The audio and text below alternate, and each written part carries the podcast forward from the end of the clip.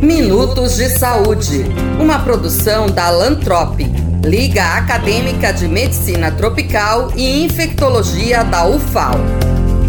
O recado agora é: use máscara. Ouça o que diz o médico Anderson Acioli, do Hospital Universitário da UFAL.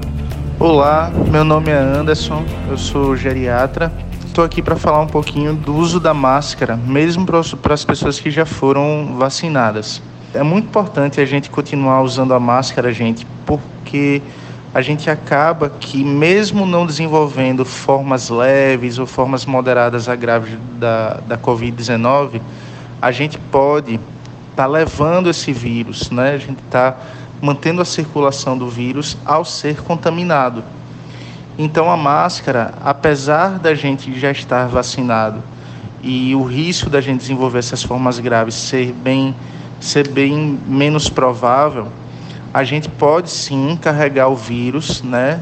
É, se infectar e, e se manter mais assintomático ou desenvolver formas leves.